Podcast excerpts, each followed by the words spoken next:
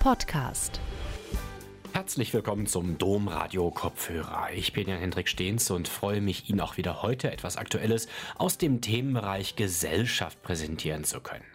Hass, Ressentiment und Verachtung, das sind typische Beispiele für feindselige Gefühle. Wenn man den Bereich der relevanten Phänomene weiterfasst, lassen sich auch Ärger, Ekel, Empörung, Neid, Verachtung, Wut und Zorn mit in den Kreis dieser Regungen aufnehmen. Aufgrund ihres aversiven Charakters tragen sie zu einer Zersetzung sozialer Gefüge bei. Christoph Dämmerling ist Inhaber des Lehrstuhls für Philosophie mit dem Schwerpunkt Theoretische Philosophie an der Friedrich-Schiller-Universität in Jena. In seinem Vortrag Feindselige Gefühle, die dunkle Seite des Geistes, präsentiert er eine kurze Skizze zur Philosophie der Gefühle im Allgemeinen und antwortet auf die Frage, was Gefühle sind. Seinen Vortrag hielt Professor Dämmerling im Rahmen des 25. Philosophikum Lech im September 2022. Gute Unterhaltung. Meine Damen und Herren, Hass, Ressentiment und Verachtung, dies sind typische Beispiele für feindselige Gefühle. Aufgrund ihres aversiven Charakters gelten feindselige Gefühle als Störenfriede, die man nicht gerne sieht am Tisch derjenigen, sich für zivilisiert halten. Die Mätzchen zweier Fußballtrainer, Thomas Tuchel und Antonio Conte, die sich ohne Augenkontakt und dann auch noch zu lange und zu kräftig die Hand schütteln, wie jüngst nach dem Spiel zwischen Chelsea und Tottenham in der englischen Premier League, mag man mit Amüsement zur Kenntnis nehmen. Anlässlich solcher Szenen könnte man sich an einen der wenigen Verteidiger des Hasses erinnern, den englischen Schriftsteller William Hazlitt, der gestern Abend bereits gewürdigt wurde und der einen seiner Texte mit der Überschrift Vom Vergnügen zu hassen versehen hat und dieses Vergnügen seinerseits mit Vergnügen skizziert.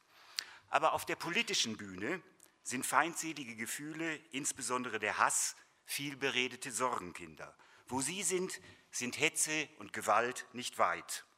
Hass lässt Menschen in den Krieg ziehen und es handelt sich um ein Gefühl, welches zu unfassbaren Gräueltaten anstiften kann. Auch trägt Hass zu einer Zersetzung innerhalb sozialer Gefüge bei, in denen verschiedene Menschen mit unterschiedlichen Wertvorstellungen oder unterschiedlichen religiösen Orientierungen, die sie wechselseitig ablehnen, zusammenleben müssen. Gruppenintern kann der Hass jedoch ebenfalls stabilisieren und zusammenschweißen. Was der Hass aus und mit den Menschen macht, will ich im Augenblick gar nicht im Detail skizzieren. Er ist eine Kraft im menschlichen Leben und die Frage, wie mit ihm umzugehen ist, ist beileibe keine einfache Frage. Feindselige Gefühle zu verurteilen fällt nicht schwer, sie zu verstehen ist allerdings nicht immer leicht und das gilt insbesondere für den Hass, der zumeist auf offene Weise mit Gewalt verbunden ist. Hass wird oft abgelehnt, gelegentlich auch von denjenigen, die dieses Gefühl haben. Deshalb ist das Gefühl anfällig für vielfältige Rationalisierungen und Uminterpretationen. Bevor Rezepte für den Umgang mit feindseligen Gefühlen ausgestellt werden können, so sie sich denn überhaupt ausstellen lassen, gilt es erst einmal auf den Begriff zu bringen, was feindselige Gefühle sind und wie sie funktionieren. Ein Phänomen auf den Begriff zu bringen heißt, in philosophischer Perspektive es zu beschreiben, es zu erklären, es zu verstehen. Philosophinnen stellen häufig die Frage, was etwas ist. Meine Antwort auf die Frage, was Hass ist, ist nicht originell. Das soll sie auch nicht sein, sie soll richtig sein. Hass ist ein mit Gewaltbereitschaft oder Gewalt verbundenes Gefühl radikaler Ablehnung. Hass ist ein mit Gewaltbereitschaft und Gewalt verbundenes Gefühl radikaler Ablehnung. Problematisch am Hass ist seine Verbindung mit Gewalt. Gefühle der Ablehnung, auch radikale Gefühle der Ablehnung, sollte man aufgeklärten Menschen allerdings zumuten können und man sollte sie ihnen auch zubilligen. Der erste, sehr kurz gehaltene Teil meines Vortrags präsentiert eine flüchtige Skizze zur Philosophie der Gefühle im Allgemeinen und antwortet auf die Frage, was Gefühle sind. Und auf dieser Grundlage werden dann im zweiten Teil Hass, Verachtung und Ressentiment einer Analyse unterzogen und miteinander in Beziehung gesetzt. Um den Hass zu verstehen, ist sein Verhältnis zu anderen feindseligen Gefühlen in Betracht zu ziehen. Der dritte Teil des Vortrags wirft die Frage auf, wie mit Gefühlen, insbesondere solchen der Ablehnung, umzugehen ist und stellt auch Bezüge zu aktuelleren Diskussionen über den Hass als politische Kraft her. Erster Teil, ganz kurz, Philosophie der Gefühle, eine Skizze. Was die Frage nach Gefühlen im Allgemeinen betrifft, so mag eine knappe Bemerkung genügen. In der neueren philosophischen Diskussion werden Gefühle häufig ähnlich wie Gedanken als geistige Zustände aufgefasst. Gefühle sind allerdings keine rein geistigen Zustände, sondern weisen sich zur Welt zu verhalten, im Rahmen derer häufig Bewertungen vorgenommen werden und die leiblich gespürt werden. Gefühle unterscheiden sich in spezifischer Form von anderen Weisen, sich auf die Welt zu beziehen. Anders als Gedanken besitzen Gefühle eine phänomenale Qualität. Das heißt, sie werden aus der Perspektive dessen, der sie hat, auf eine bestimmte Weise erfahren. Sie werden gespürt. Es klinge eigenartig zu sagen, ich habe Angst, fühle das aber nicht. Das Gefühl der Angst ist etwas anderes als der Gedanke, dass man sich gerade in einer gefährlichen Situation befindet. Gefühle sind aber nicht nur von Gedanken zu unterscheiden, sondern auch von bloßen Empfindungen wie einem Kälteschauer oder einem Schmerz. Denn anders als Empfindungen haben Gefühle, und da gleichen sie wieder Gedanken, sie haben einen Inhalt, sie sind auf Sachverhalte oder Objekte in der Welt bezogen. Gefühle sind, wie die Philosophen sagen, intentionale Zustände, das heißt, sie sind auf etwas gerichtet. Intentionalität bedeutet hier so viel wie Gerichtetheit oder Bezogenheit. Viele Argumente sprechen dafür, dass Gefühle wie Gedanken und im Unterschied zu Empfindungen einen Weltbezug aufweisen, der allerdings anders zu explizieren ist als der Weltbezug eines Gedankens. Mit einem Gefühl ist man nicht einfach nur auf etwas gerichtet oder bezogen, etwas präsentiert sich nicht nur so oder so, sondern in diesem Bezogensein geht es um etwas, jemand ist betroffen und der Bezug manifestiert sich auf eine qualitative Art und Weise. Er wird gespürt. Mit qualitativen Erfahrungen eröffnet sich für die Wesen, die sie haben, ein Bedeutsamkeitshorizont. Im Licht eines Gefühls präsentiert sich etwas auf eine bedeutsame Weise als, grob gesprochen, gut oder schlecht. Die Bergwand präsentiert sich dem Bergsteiger, der sich durchsteigen möchte und der Angst verspürt, nicht auf eine neutrale Weise, sie präsentiert sich ihm als bedrohlich oder gefährlich. In der Angst spürt er die Gefahr, die von der Wand ausgeht. Im Fall von Gefühlen sind der intentionale Aspekt, das Bezogensein und die qualitative Dimension, das Spüren von vornherein miteinander verwoben. Gefühle lassen sich als qualitatives Gewahrsein von etwas auffassen. Anders als ein bloßes Gewahrwerden oder Sehen ist das Gefühl der Angst zum Beispiel auf spezifische Weise auf etwas in der Welt gerichtet. Für diesen Umstand, man bezieht sich auf etwas im Lichte einer Emotion, hat sich die Rede von einer affektiven Intentionalität eingebürgert. Ich will es für den Augenblick bei dieser kurzen Skizze meiner grundsätzlichen Sicht der Dinge belassen und mich nun den feindseligen Gefühlen zuwenden und insbesondere drei davon näher betrachten. Hass, Verachtung und Ressentiment. Wer ein Gefühl hat, der wird von etwas betroffen. Durch ein Gefühl tritt ein Weltausschnitt in den Blick und Gefühle machen deutlich, was einem wirklich wichtig ist. Das gilt auch für den Hass. Ebenso wie andere Gefühle hat Hass zunächst einmal durchaus eine positive Funktion, indem sich vermöge seiner die Welt in einem bestimmten Licht präsentiert. Wer hasst, der sieht etwas, was andere nicht sehen.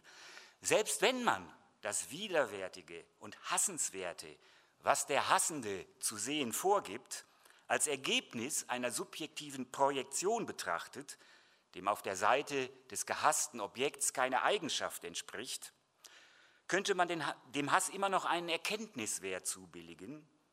Er informiert den Hassenden darüber, was für ihn auf negative Weise von Belang ist und was nicht gewollt bzw. abgelehnt wird. Wäre dies alles, müsste man den Hass nicht fürchten. jedenfalls nicht mehr als andere feindselige Gefühle. Denn alle feindseligen Gefühle sind Ablehnungsgefühle. Dies gilt auch für die scheinbar harmloseren Verwandten des Hasses wie Ärger, Ekel, Empörung, Neid, Verachtung, Wut und Zorn. Der Hass ist nicht deshalb ein so brisantes Gefühl, weil er eine Form der Ablehnung darstellt, sondern weil er anders als andere aversive Gefühle auf die Schädigung des Gehassten zielt. Darauf sind die Kräfte des Hassenden in konzentrierter Form gerichtet. Die mit dem Hass verbundenen destruktiven Energien und Mobilisationsimpulse scheinen ungleich größer als im Fall anderer negativer Gefühle. Im extremen Fall geht es um die Vernichtung des Gehassten.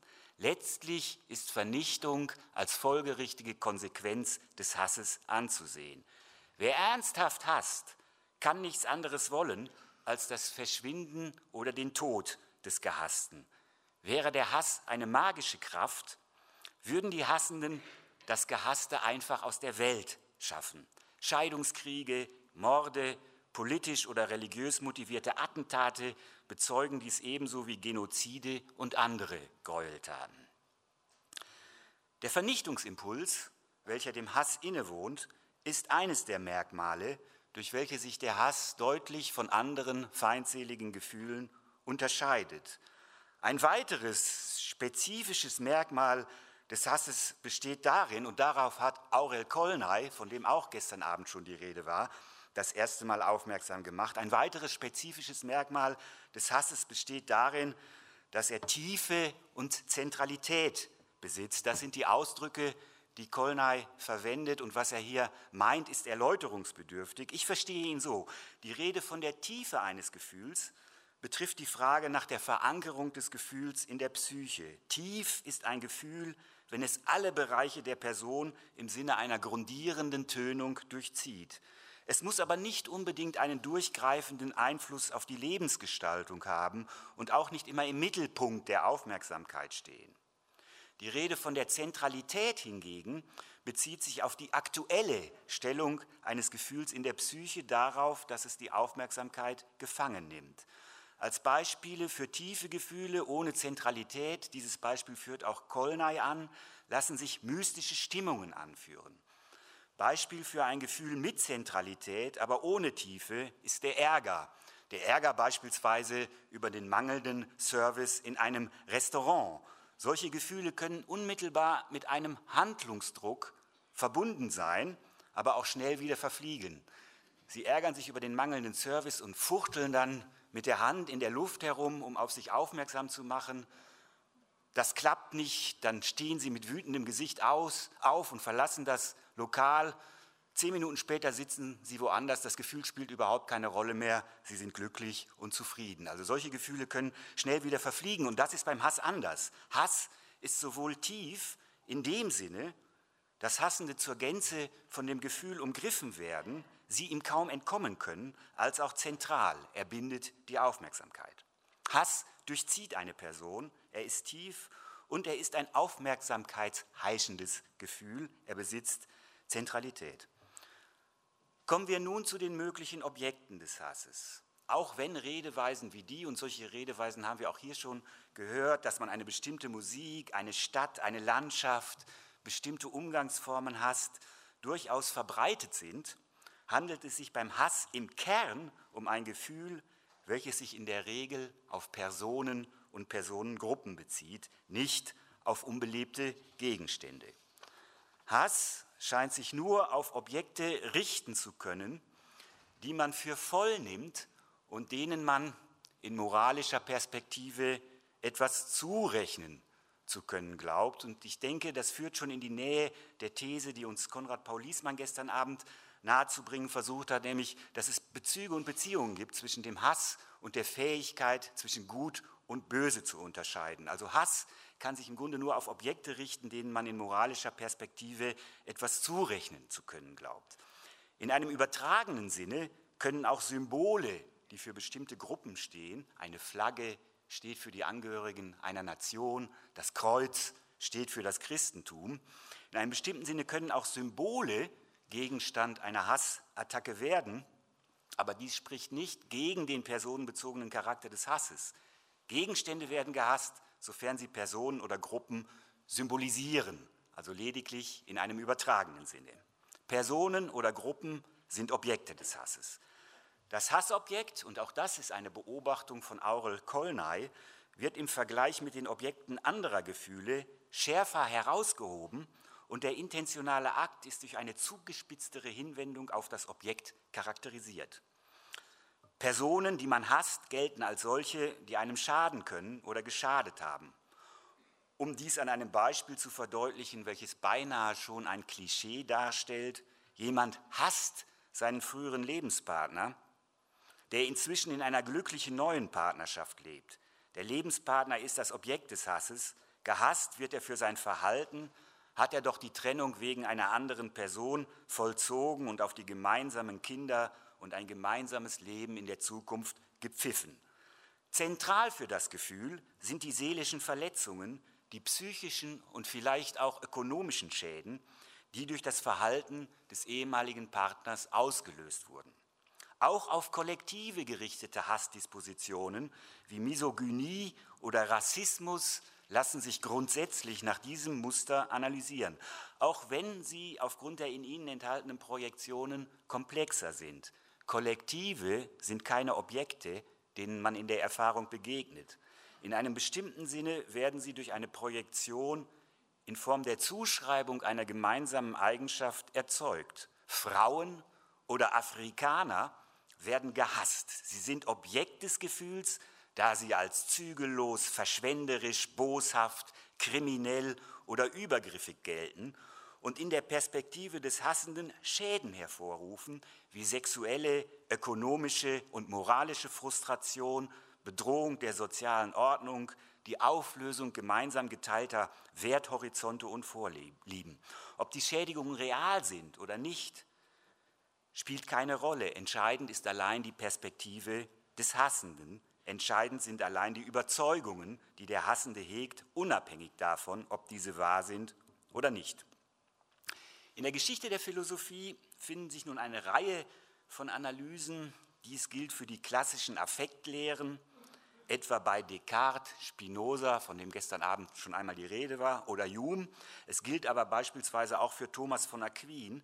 Es finden sich eine Reihe von Analysen, die den Hass in einem Atemzug mit der Liebe nennen.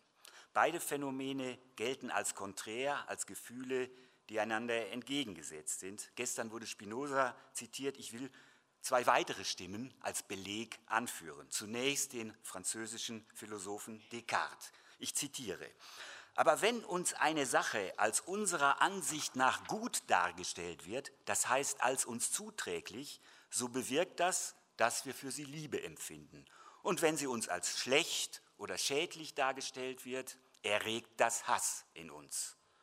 Zitat Ende. Und der Schotte Hume stellt fest, ich zitiere, Liebe und Hass haben nicht nur eine Ursache, die sie hervorruft, nämlich Lust und Unlust, und ein Objekt, auf das sie sich beziehen, nämlich eine Person oder ein denkendes Wesen, sondern auch ein Ziel, das sie zu erreichen bestrebt sind, nämlich das Glück, Glück oder Unglück der geliebten oder gehassten Person. Zitat Ende. Gut und zuträglich, schlecht und schädlich, so lauten die einschlägigen Charakterisierungen. Die Hinweise auf die Schädlichkeit treffen sich mit meinen Überlegungen zur Normalform des Hasses. In einem gewissen Sinne sind Liebe und Hass einander entgegengesetzt, aber lassen sich aus, diesen, äh, lassen sich aus diesem Hinweis Schlüsse auf die Verfassung der betreffenden Gefühle ziehen. Liebe und Hass können schließlich ineinander übergehen oder sich miteinander verbinden. Entgegengesetzt sind diese Gefühle zunächst einmal in dem einfachen Sinn, dass die hedonischen Valenzen, die mit ihnen verbunden sind, gegenläufig sind. Liebe ist mit Lust, Hass mit Unlust verbunden. Dass beide Gefühle häufig in einem Atemzug zur Sprache gebracht werden, hängt sicher auch damit zusammen, dass sie beide von großer Intensität sein können und ihre Objekte als solche von großer Bedeutsamkeit erfahren werden. Von den Bezügen zur Liebe möchte ich im Folgenden absehen, da sie mir keine so weitreichenden Aufschlüsse über den Hass zu geben scheinen. Weiterführen Vergleiche zwischen dem Hass und Gefühlen, die näher mit ihm verwandt sind. Wer Hass theoretisch verstehen möchte, tut gut daran, ihn im Zusammenhang mit anderen feindseligen und, und aggressiven Gefühlen zu betrachten. Bleiben wir für den Augenblick noch beim Hass. Hass geht mit Feindschaft und Ablehnung einher. Er impliziert dezidiert negative Wertungen. Wie bereits meine kurze Charakterisierung deutlich gemacht hat, werden Personen oder Gruppen aus einem bestimmten Anlass gehasst. Ich hasse meinen Ex-Partner. Er hat mich verlassen und in eine schwierige Situation gebracht. Wenn ich könnte, würde ich ihn vernichten. Ich hasse Ausländer. Sie stiften Unruhe und führen dazu, dass Werte, die mir wichtig sind, nicht mehr fraglos anerkannt werden. Wenn ich könnte, würde ich sie vernichten. In dieser geordneten und einfachen Form werden Hassende selten oder vielleicht auch nie reden oder denken. Aber der artikulierbare halt Gehalt von Hassgefühlen lässt sich sicher in dieser Form zum Ausdruck bringen. Betrachtet man die angeführten Formulierungen, die ich hier nur stellvertretend angeführt habe, ähm, die zielen darauf ab, die Normalform eines Hassurteils darzustellen. Und betrachtet man diese Formulierungen, dann zeigt sich, dass Hass Gründe hat, Verletzungen, Demütigungen, durch andere Personen erfahrene Bedrohungen und Einschränkungen sind es, die häufig den Anlass zur Ausbildung von Hassgefühlen geben. Rechtfertigungen für den Hass mögen zwar in der Perspektive des Hassenden als belangvoll angesehen werden, aber aus der Warte Außenstehender kann durchaus unklar bleiben, ob Gründe für Hass tatsächlich bestehen oder lediglich vorgegeben werden. Ganz unabhängig davon jedoch zeigt sich, dass selbst ein Gefühl wie der Hass, der, das häufig als durch und durch irrational gilt, interne Rationalitätsbedingungen besitzt, gerechtfertigt und seinerseits als Grund für Handlungen angeführt werden kann. Als Reaktion auf Verletzungen oder Bedrohungen scheint der Hass nachvollziehbar, was nicht unbedingt heißt, dass er dadurch an Akzeptanz gewinnt. Auch wenn sich Hassreaktionen rationalisieren lassen und das Gefühl sowohl erklärbar hinsichtlich seiner Entstehung und verstehbar bezüglich seiner Handlungstendenzen und der ihm innewohnenden Racheimpulse ist, so führen die dem Hass innewohnenden Handlungstendenzen und die mit ihm verbundene Heftigkeit dazu, den Hass gänzlich unter Irrationalitätsverdacht zu stellen und ihn moralisch zu brandmarken. Verstärkt wird der Eindruck der Irrationalität dadurch, dass sich der Hass ganz unabhängig von den Umständen, die ihn veranlasst haben und die zu seiner Rechtfertigung herangezogen werden, einfressen und grundlos gehegt werden kann. Dass Hass sich einfressen und mehr oder minder anlasslos langfristig schwelen kann, sich gegenüber gegenläufigen Tendenzen abschotten kann, deutet auch darauf hin, dies sei nur am Rande bemerkt, in weniger als ein akutes Gefühl im Sinne einer zeitlich strukturierten Episode anzusehen, die einen Anfang hat, einen Verlauf und ein Ende hat, sondern ihn vielmehr als eine Disposition aufzufassen, die sich als latente Einstellung manifestiert. Hass dauert und kann sich sogar über Generationen von Individuen, Familien oder sozialen Gruppen hinweg erstrecken. Er kann bestehen bleiben, auch wenn sich die Elemente, die als feste Größe in einer Rechtfertigungserzählung auftreten, längst verflüchtigt haben. Und die Literatur ist voll von solchen Hassgeschichten, die Kulturgeschichte ist voll, die Mythen Michael Köhlmeier hat uns ein wenig davon vor zwei Tagen auf so wunderbare Weise zur Darstellung gebracht. Es geht mir jetzt nicht darum, Hassgefühle zu verteidigen oder gar die Allgegenwart kollektiver Hassdispositionen durch einen Verweis auf deren Verständlichkeit zu beschönigen. Es geht mir vorerst nur um eine theoretische Beschreibung, zumal eine Verwerfung des Hasses oder auch seine Legitimierung eine genaue Beschreibung, und darum geht es mir, voraussetzt. Bislang habe ich den Hass als ein Gefühl beschrieben, welches mit einer auf Vernichtung zielenden Feindschaft einhergeht, dessen Objekte Personen oder Personengruppen sind, die als Urheber von Verletzungen und Bedrohungen gelten. Welche weiteren Merkmale lassen sich ausmachen? Hass ist in der Regel ein Gefühl, für das eine Vertikalität charakteristisch ist und welches typischerweise auf den sozialen Status bezogen von unten nach oben verläuft. Es sind tendenziell Unterlegene oder solche, die sich unterlegen fühlen, die hassen. Sozial Schwache hassen die Bonzen. Untergebene hassen Vorgesetzte. Konkurrenten in irgendeiner Sache hassen den vermeintlich stärkeren Nebenbuhler. Die Liste ließe sich fortsetzen. Es ist zwar nicht notwendigerweise so, dass der Hass objektiv betrachtet von unten nach oben verläuft, aber den Hassobjekten muss zumindest eine gewisse Stärke oder Macht zugebilligt werden, die häufig, wenn auch nicht immer, mit einer gehobenen sozialen Stellung korreliert. Flüchtlinge besitzen nicht unbedingt eine sozial bessere Stellung als ausländerfeindliche Neonazis, und letztere, die Neonazis, fühlen sich in ihrer Wertigkeit ersteren, den Flüchtlingen auch nicht notwendigerweise unterlegen. Aber selbst der Ausländerhass enthält einen Moment von Aufwärtsvertikalität. Der Flüchtling erscheint in der Perspektive der Ausländerhasserin oder des Ausländerhassers als in irgendeinem Sinne besser gestellt, etwa weil er vermeintlich Gegenstand besonderer staatlicher Fürsorge und Zuwendung ist. Der sozialen Aufwärtsvertikalität des Hasses entspricht, ich komme zu einem weiteren Gefühl aus der relevanten Gruppe, die soziale Abwärtsvertikalität der Verachtung, die in vielfältigen Hinsichten mit dem Hass verwandt ist. Was die Verwandtschaft von Hass und Verachtung betrifft, da fasse ich mich sehr kurz.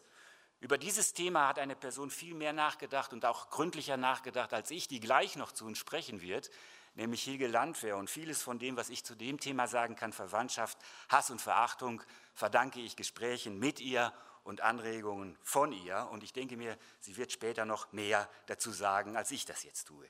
Auch die Verachtung ist ein Ablehnungsgefühl. Anders als Hass ist sie nicht mit Feindschaft und offener Gewalt verbunden, enthält aber durchaus aggressive Tendenzen, sofern sie auf die soziale Deklassierung der Verachteten zielt. Im Unterschied zum Hass, der sich seinen Objekten, die auf konturierte Weise in dessen Zentrum stehen, oft auf eine direkte Weise zuwendet und diese bekämpft, wendet sich die Verachtung von ihren Gegenständen ab und versucht, diese zu ignorieren. Reiche Menschen verachten sozial Schwache, Vorgesetzte verachten Untergebene, Konkurrenten in irgendeiner Sache verachten den vermeintlich schwächeren Nebenbuhler. Hass ist mit Ohnmacht verbunden und einem Gefühl der Unterlegenheit. Verachtung hingegen geht mit Macht und einem Gefühl der Überlegenheit einher. Im Hass konzentriert sich die Aggression auf den anderen. In der Verachtung wird wie beim Hochmut die eigene Überlegenheit in Szene gesetzt. Das destruktive Potenzial der Verachtung mag durchaus mit jenem des Hasses vergleichbar sein, aber die, der Verachtung fehlen Gewalt und Gewaltbereitschaft. Ich will nicht leugnen, dass meine Charakterisierung von Hass und Verachtung die Verhältnisse überzeichnet und ich möchte auch nicht in Abrede stellen, äh, dass sich die von mir apostrophierten Vertikalverhältnisse in Einzelfällen anders darstellen können. Es ist nicht ausgeschlossen, dass Hass und Verachtung auch in Beziehungen symmetrischer Art vorkommen. Verstehen Sie meine Überlegungen als einen Versuch, die Beschreibung einer Normalform von Hass und Verachtung zu entwickeln, die bei allen Übergangsformen und Abweichungen ihre Gültigkeit behält. Es geht mir nicht darum, eine Definition von Hass vorzulegen und die bislang angeführten Merkmale im Sinne notwendiger und hinreichender Bedingungen aufzufassen, die ein Gefühlszustand aufweisen muss, um als Hass qualifiziert werden zu können, so sinnvoll solche Definitionsversuche aus Gründen der Klarheit auch sein mögen, häufig verfehlen sie die Fülle und den Reichtum der Aspekte eines Phänomens. Es gilt einen Weg zu finden, der zwischen der Skylla übers spitzter und künstlicher Definitionen, wie sie sich häufig in der analytischen Philosophie finden, und der Charybdis eines phänomenologischen Impressionismus, der gelegentlich mit Beliebigkeit einhergeht, hindurchführt. Im Fall von Hass ist dies nicht ganz einfach, da er verwickelte Verwandtschaftsbeziehungen zu anderen Phänomenen aufweist. Ich möchte daher ein weiteres Ablehnungsgefühl in den Blick nehmen, welches wie die Verachtung in enger Beziehung zum Hass steht und weiteres Licht auf seine Verfassung werfen könnte, das Ressentiment. Der Ausdruck Ressentiment ist kaum in die deutsche Sprache zu übersetzen. Im Kern handelt es sich um eine sich wiederholende und nachwirkende Weise des Empfindens. Ursprünglich auf eine bezüglich seiner Wertigkeit neutrale Weise gebraucht, hat sich der Ausdruck für negativ konnotierte Gefühlslagen etabliert. Beim Ressentiment handelt es sich um ein wiederholt durchlebtes und immer wieder nachhallendes Schmerzgefühl über eine Beeinträchtigung, der man sich ohnmächtig ausgeliefert sieht und die Rachegedanken auf sich zieht. Max Scheler, an dessen Überlegungen ich im Kern anschließe, hat die Bedeutung des Ausdrucks treffend wiederzugeben versucht. Max Scheler schreibt, ich zitiere, so dann enthält das Wort, also das Wort Ressentiment, dass die Qualität dieser Emotion eine negative ist, das heißt eine Bewegung der Feindseligkeit enthält. Vielleicht wäre das deutsche Wort Groll noch am ehesten geeignet, einen Grundbestandteil der Bedeutung zu decken. Das Grollen ist ja solch dunkel durch die Seele wandelndes, verhaltenes und von der Aktivität des Ich unabhängiges Zürnen, das durch wiederholtes Durchleben von Hassintentionen und anderen feindseligen Emotionen schließlich sich bildet und noch keine bestimmte feindliche Absicht enthält, wohl aber alle möglichen Absichten solcher Art in seinem Blute nährt. Soweit Max Scheler. Eine Nähe zwischen Ressentiment und Hass wird auch von ihm konstatiert, durch Leben von Hassintentionen. Davon war die Rede. Zumal auch das Ressentiment mit einer gewissen Feindseligkeit und Ohnmachtserfahrungen verbunden ist. Die Nähe von Ressentiment und Hass ist bereits aus dem Grund nicht ganz trivial, da das Ressentiment als Form von seelischer Selbstvergiftung eine Rolle im Zusammenhang mit der Genese und dem Aufbau der Moral spielen soll. Folgt man Nietzsche, wurde die christliche Moral aus dem Geist des Ressentiments geboren. Scheler widerspricht dem zwar, macht aber deutlich, dass der Kern der bürgerlichen Moral auf das Ressentiment als Gefühl sich zurückführen lässt, als Gefühl, welches sich vor allem bei Dienenden und Beherrschten findet. Da haben wir auch wieder diese Vertikalitätsthese. Hinweise auf die Nähe zwischen Ressentiment und Moral mag man als Provokation ansehen, aber ganz so einfach ist es nicht. Das zeigt der Blick auf ein weiteres Gefühl, welches als genuin moralisches Gefühl gilt, die Empörung. Empörung ist ein Gefühl, welches sich anlässlich von Normverstößen anderer einstellt. Man empört sich über die Korruptionsaffäre eines Politikers, man empört sich über die ständig rücksichtslosen Nachbarn. Auch dieses Gefühl, die Empörung, gehört in die Gruppe der Ablehnungsgefühle, wird allerdings wegen des expliziten Moralbezugs in der Regel sozial akzeptiert. Daher eignet sich dieses Gefühl hervorragend zur Maskierung anderer feindseliger Gefühle. Aus der Perspektive erster Person wird man sich eher Empörung als Ressentiment zuschreiben, wenn man eine Verhaltensweise von jemandem ablehnt. Aus einer externen, drittpersonalen Perspektive werden die Empörungsgefühle anderer häufig einen Ressentimentverdacht auf sich ziehen. Ich will den Gedanken nicht vertiefen, sondern will für den Augenblick beim Ressentiment bleiben. Folgt man der Analyse Schelers, sind zwei Ausgangspunkte für das Ressentiment in Betracht zu ziehen. Zum einen ein Racheimpuls, zum anderen Neid, Eifersucht und Konkurrenzstreben. Einmal mehr zeigen sich die engen Verwandtschaften zwischen den feindseligen Gefühlen. Das Bedürfnis nach Rache entsteht, darin durchaus dem Hass vergleichbar, als Reaktion auf Schädigungen oder Verletzungen. Aber anders als beim Hass sind Racheimpulse im Ressentiment oder beim Ressentiment nicht notwendig mit offener oder ausgeübter Gewalt, direkt ausgeübter Gewalt verbunden. Die Racheimpulse sind gehemmt und gehen mit Erfahrungen der Schwäche und Ohnmacht einher. Der Rachsüchtige fantasiert einen zeitlich verschobenen Rückschlag für eine erlittene Verletzung. Racheimpulse sind als Vorbereitung einer tätigen Reaktion anzusehen und weil die Sehnsucht nach Rache mit Hemmungen, zeitlichen Verzögerungen und Ohnmachtserfahrungen einhergeht, ist sie für die Ausbildung von Ressentiment zentral.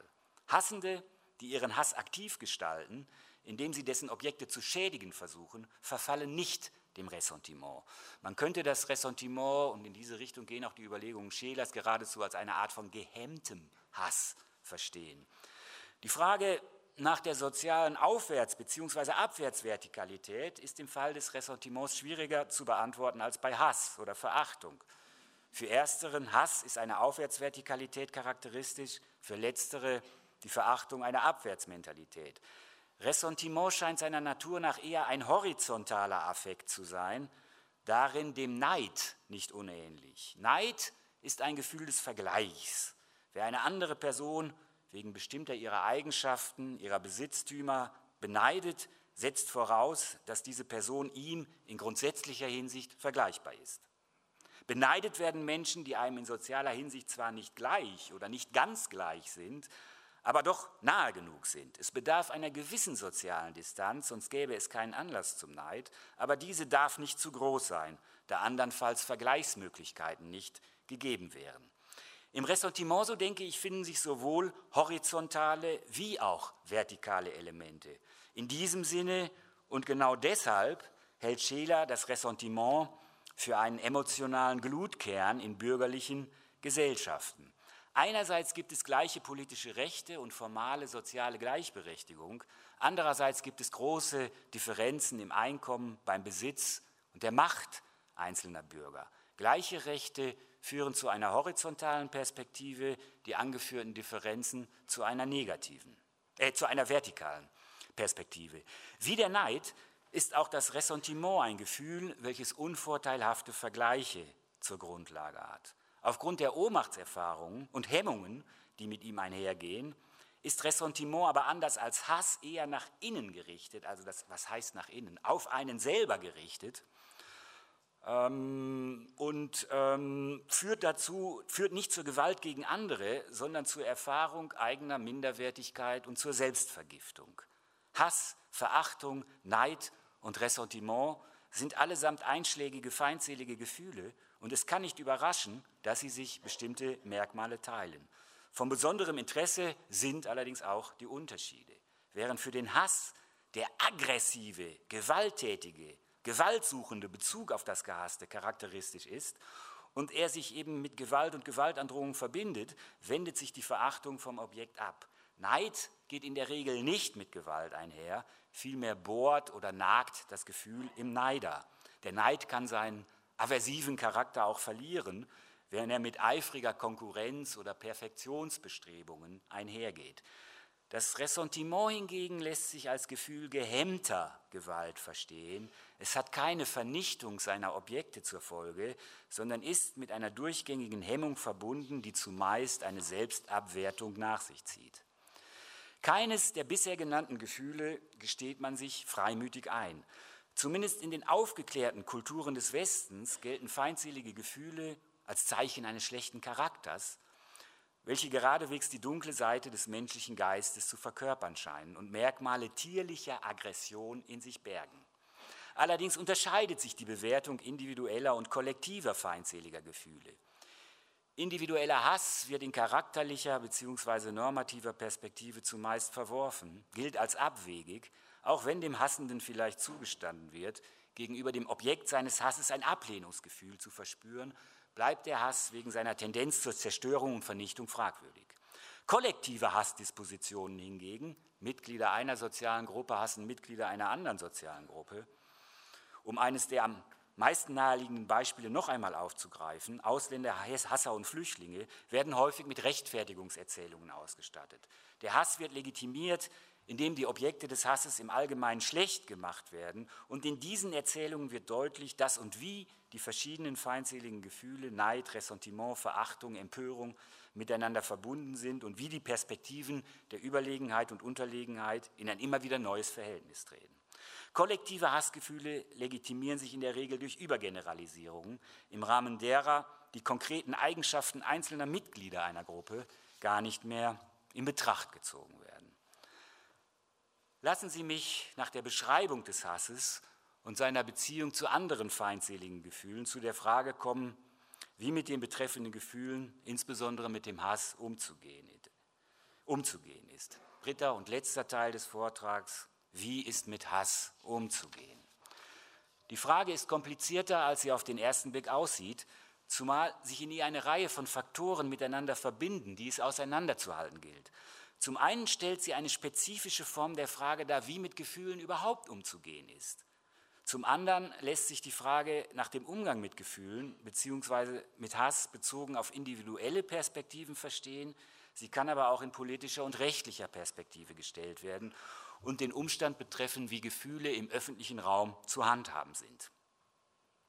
Alle Antworten auf diese Fragen haben eine lange und verschlungene Geschichte. Devisen wie die, Gefühle zur Gänze, ganz gleich ob privat oder öffentlich, zu meiden oder sie in jedem Fall auszuleben, sind in der Geschichte auf vielfältige Weise formuliert worden.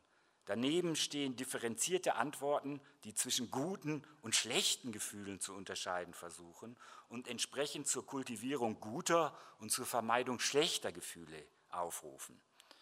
Es gibt zweifellos Gefühle, die jeder gerne hat und die im Allgemeinen als erwünscht gelten. So dann gibt es solche, die man eher meidet und die im Allgemeinen unerwünscht sind. Liebe, Achtung, Glück und Freude gehören zu ersteren, Neid und Hass zu letzteren. Aber auf der Grundlage welcher Kriterien lassen sich gute und schlechte Gefühle voneinander unterscheiden und was soll es überhaupt heißen, abgesehen davon, dass sich die einen Gefühle gut anfühlen und die anderen schlecht, von guten und schlechten Gefühlen zu reden. Was für Kriterien kann man da zugrunde legen? Legt man die hedonische Qualität zugrunde, dann gelangt man zu anderen Ergebnissen als dann, wenn man nach sozialer Nützlichkeit oder funktionalem Erfolg fragt. Und selbst wenn man klare Kriterien hätte zur Unterscheidung zwischen guten und schlechten Gefühlen, stünde man immer noch vor dem Problem, dass es sich bei Gefühlen um außerordentlich widerspenstige Phänomene handelt, auch wenn sie sich in einem bestimmten Sinn gestalten lassen was sich ja zahlreiche Therapieformen zu Nutzen machen, so gilt doch, dass Gefühle uns zumeist widerfahren und die können nicht einfach dadurch, dass man einen Schalter umlegt, ähm, angeworfen oder abgestellt werden. Ja? Was den Hass betrifft, der ist politisch wirksam, der ist politisch unerwünscht. Zumindest gilt dies auf der Bühne der Selbstverlautbarungen in den aufgeklärten Demokratien der westlichen Welt dass der Hass politisch auch gezielt als Waffe eingesetzt werden kann und gerne auch als Waffe eingesetzt wird, zeigt sich mit Blick auf Glaubenskriege, Terrorismus und nationalistische Separatismen weltweit. Da scheint Hass ein willkommenes Gefühl zu sein, da es mobilisiert. Gefühle im Allgemeinen haben in der Politik immer schon eine Rolle gespielt und die Politik wird sich niemals gänzlich von ihnen befreien können. Und auch wenn sich insbesondere liberale Staaten vorrangig an einem deliberativen Politik- und Demokratieverständnis orientieren, im Rahmen dessen rationale Verfahren der Beratschlagung und Überlegung eine besondere Rolle spielen, so bleibt die Politik doch immer auf Gefühle verwiesen. Das ist heute so und es war immer so.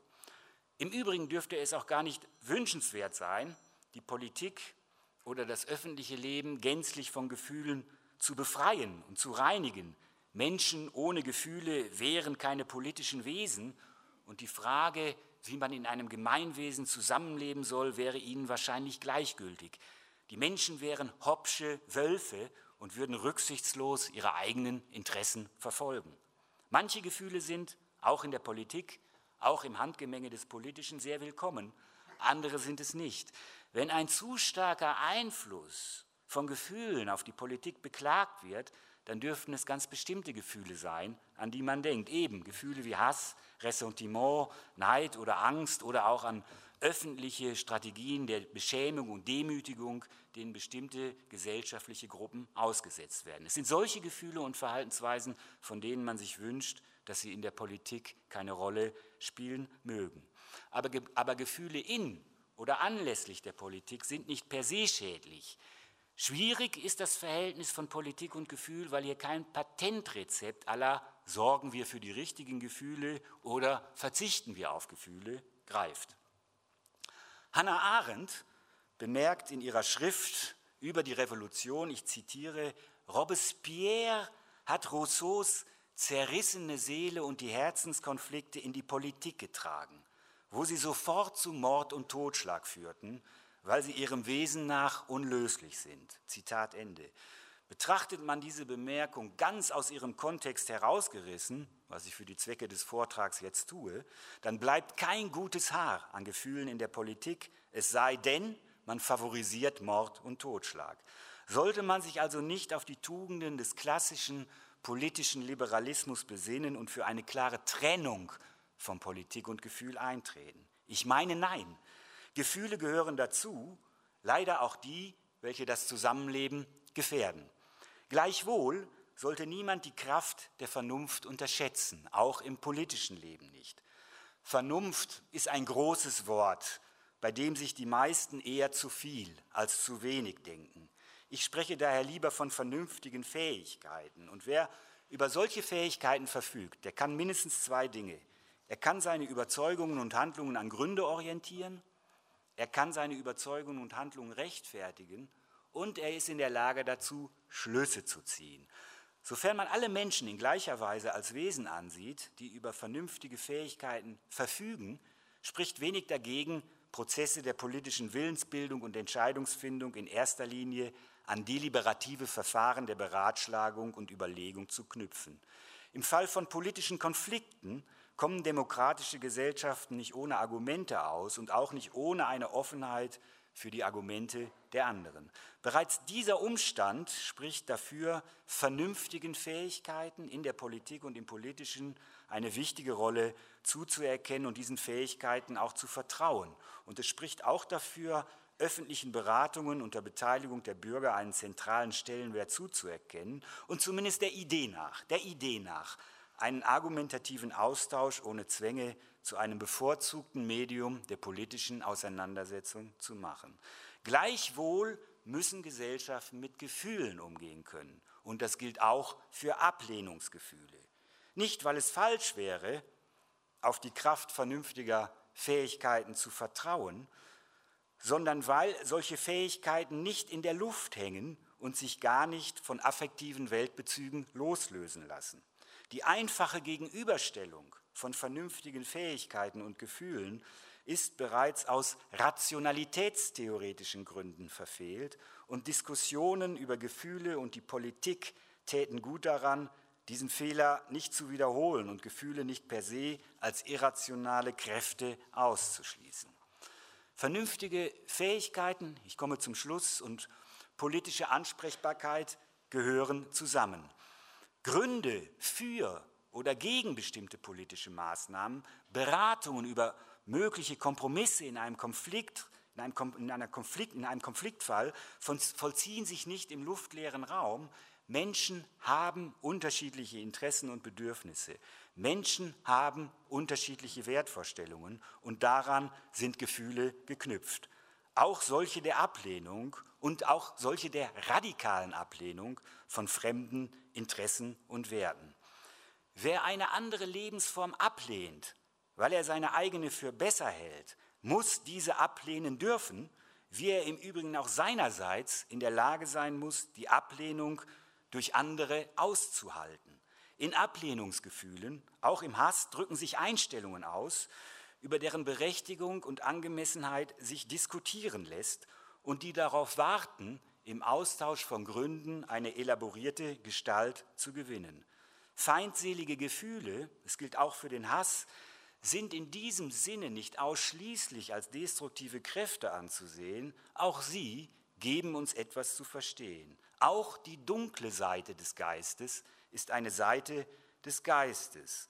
Kultivieren wir sie und seien offen für Ablehnung, ohne uns den Exzessen von Gewalt und Hetze hinzugeben. Vielleicht könnte eine Offenheit für eine Kultur der Ablehnung und in Zeiten von Political Correctness hat man manchmal den Eindruck, dass diese Offenheit für eine Kultur der Ablehnung verloren gegangen ist, weil vieles dann oder fast alles als gleich viel wert gilt. Es ist aber nicht alles gleich viel wert. Und ich denke, vielleicht könnte eine Offenheit für eine Kultur der Ablehnung helfen, das destruktive Potenzial des Hasses einzudämmen. Das mag eine fromme Hoffnung sein, wäre aber einen Versuch wert. Ich bedanke mich für die Aufmerksamkeit. Domradio Kopfhörer. Weitere Informationen finden Sie auf domradio.de.